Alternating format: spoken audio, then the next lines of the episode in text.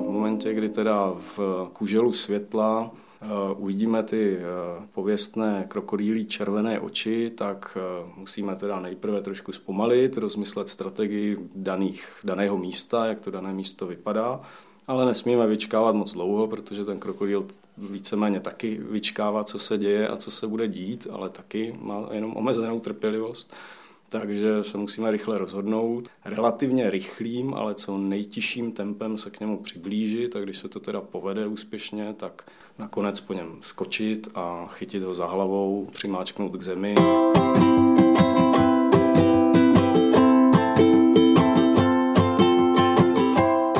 Krokodýl čelnatý je plachý plas, kterého lze v přírodě spatřit poměrně vzácně.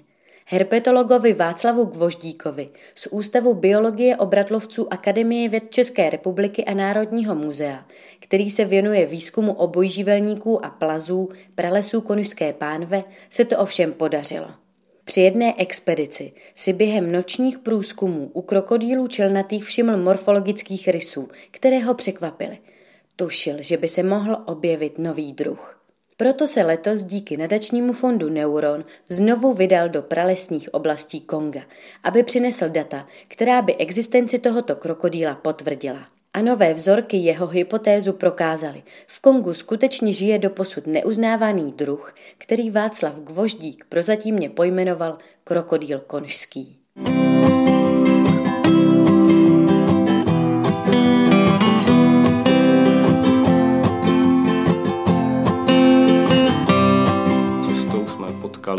pralesního slona. Naštěstí to dopadlo dobře, on nám dal jenom varovný signál, tak jako hluboce na nás zamručel s houští, dal nám najevo, že nám stojí v cestě a že nemáme už chodit blíž. Prostě takový nějaký šílený zvuk, který vás celkem vystraší. No. Ale nebylo to ještě vyloženě takový to pověstný sloní troubení chobotem, které většinou přijde na řadu, když už se slon rozběhne a útočí.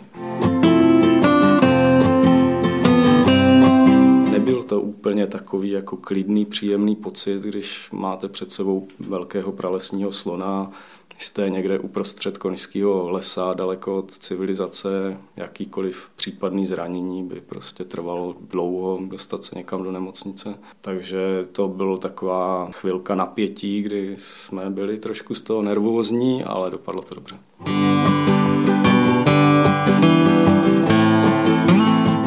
podstatě od úplného útlého dětství si pamatuju, nebo jsem měl velké nadšení do zvířat. Nicméně v průběhu základní školy jsem si víc a víc uvědomoval, že vlastně mě baví věci kolem výzkumu a že nemusím být nutně veterinář, že vlastně můžu být i zoolog profesionál.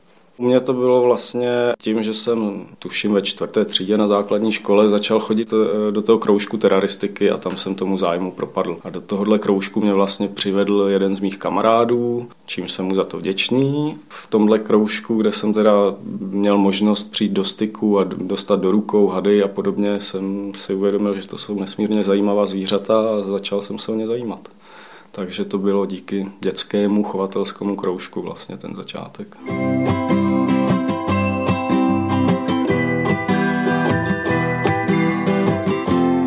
Co byste byl, kdybyste byl zvíře?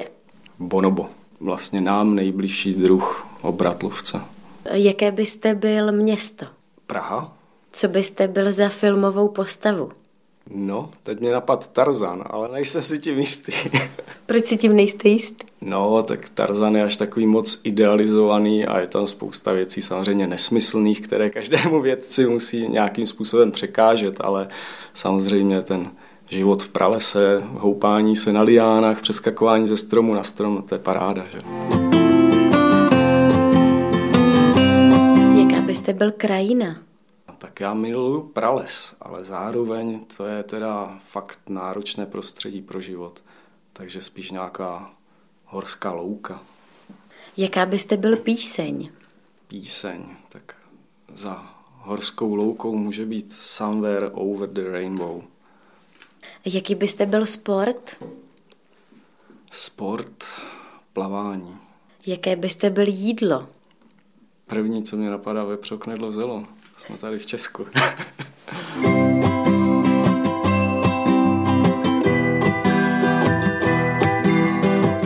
Když se teda přesuneme do toho Konga, tak teď by mě zajímalo, jak vypadal takový běžný den tam. Když už teda jsme v pralese, když už docílíme toho, že jsme v tom basecampu někde prostě v lese, tak v zásadě, když nemluvíme o úplně prvním dni, kdy samozřejmě nejprve musíme ten basecamp vybudovat, takže prostě postavit nějaké to základní zázemí za pomocí místních venkovanů, tak v těch dalších dnech už to většinou následuje tak, že brzy po ránu, pokud se mi podaří vstanout s ohledem na to, že většinou dlouho do noci děláme výzkum, tak brzy po ránu si udělám nějaký takový kratší průzkum v pralese.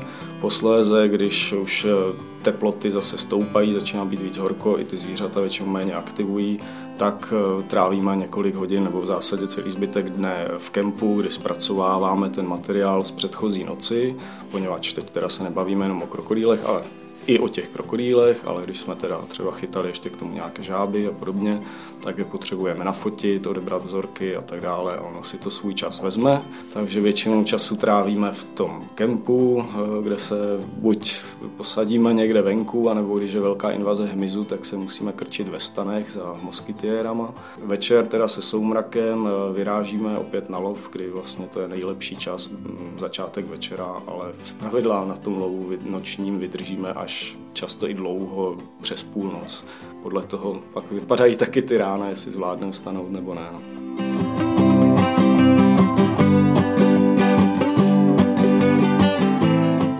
Se soumrakem většinou vyrazíme, z pravidla ti krokodýly nejsou úplně hned za kempem, i když i takové lokality jsme měli, takže z pravidla musíme na to dané místo jít, kilometr dva někam dál. Často už musíme jít třeba vodou, poněvadž vlastně ti krokodýlové se samozřejmě drží ve vodě. Ta voda v těch lokalitách, které oni eh, obývají, nebývá moc hluboká, takže se tam dá jakoby brodit, řekněme, po kolena. Takže jdeme takhle třeba tím potokem, brodíme se chvíli po suchu, chvíli ve vodě, chvíli může být voda skoro po pás, pak si ale musíme dávat pozor samozřejmě na naše vybavení neb i v noci na ty noční lovy základní věci sebou nosíme. Já rozhodně nikdy nechodím na noční lovy bez fotobrašny eh, a snažím se vždycky fotit hned v terénu, co jde aspoň. Takže s těma různýma věcma nezbytnýma, které musíme níst, tak je všelijak eh, občas musíme níst nad hlavou, když teda se eh, brodíme nějakým hlubším úsekem.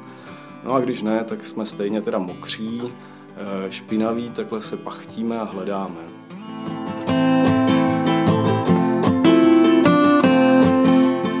Takového toho čistě soukromého emočního úhlu pohledu. Vlastně tady ten objev toho krokodýla určitě byl velmi vzrušující záležitostí a, a ten určitě patří k jedním z významných bodů, za který jsem rád, který se povedlo vlastně hlavně díky tomu štěstí. Tady nešlo tolik o to úsilí, ale opravdu spíš o to štěstí. No. Takže objev krokodýla konižského je jeden z nejzajímavějších věcí, který se mi v životě poštěstil.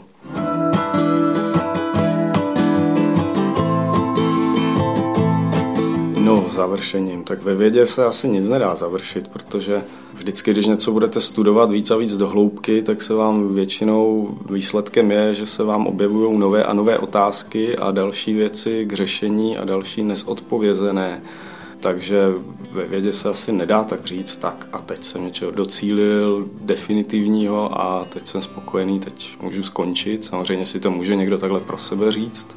Samozřejmě v každém výzkumu existují nějaké milníky, takže u toho krokodýla budeme rádi, až eh, bude teda uznán platným druhem, čemuž pevně věříme, že se to povede a obecně pro vlastně ochranu té Afriky by to mohlo mít nějaký snad nemalý význam, poněvadž eh, to bude představovat další druh velkého obratlovce. Vedle konižské pralesní žirafy okapy nebo šimpanze bonobo nebo konižského páva teda přibude další endemit, to je eh, obyvatel pouze té oblasti, krokodýl konižský.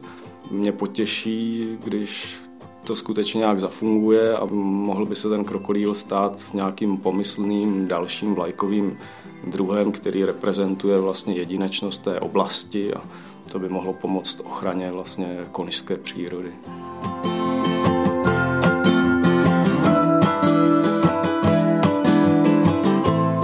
Jaká byste byl kniha?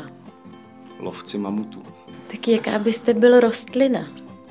Masožravá rostlina. A jaká byste byl historická postava? No, tak asi nějaký dobývatel, cestovatel, tak asi eh, v mém oblíbeném Kongu je významná postava Sir Henry Morton Stanley, objevitel Konga vlastně.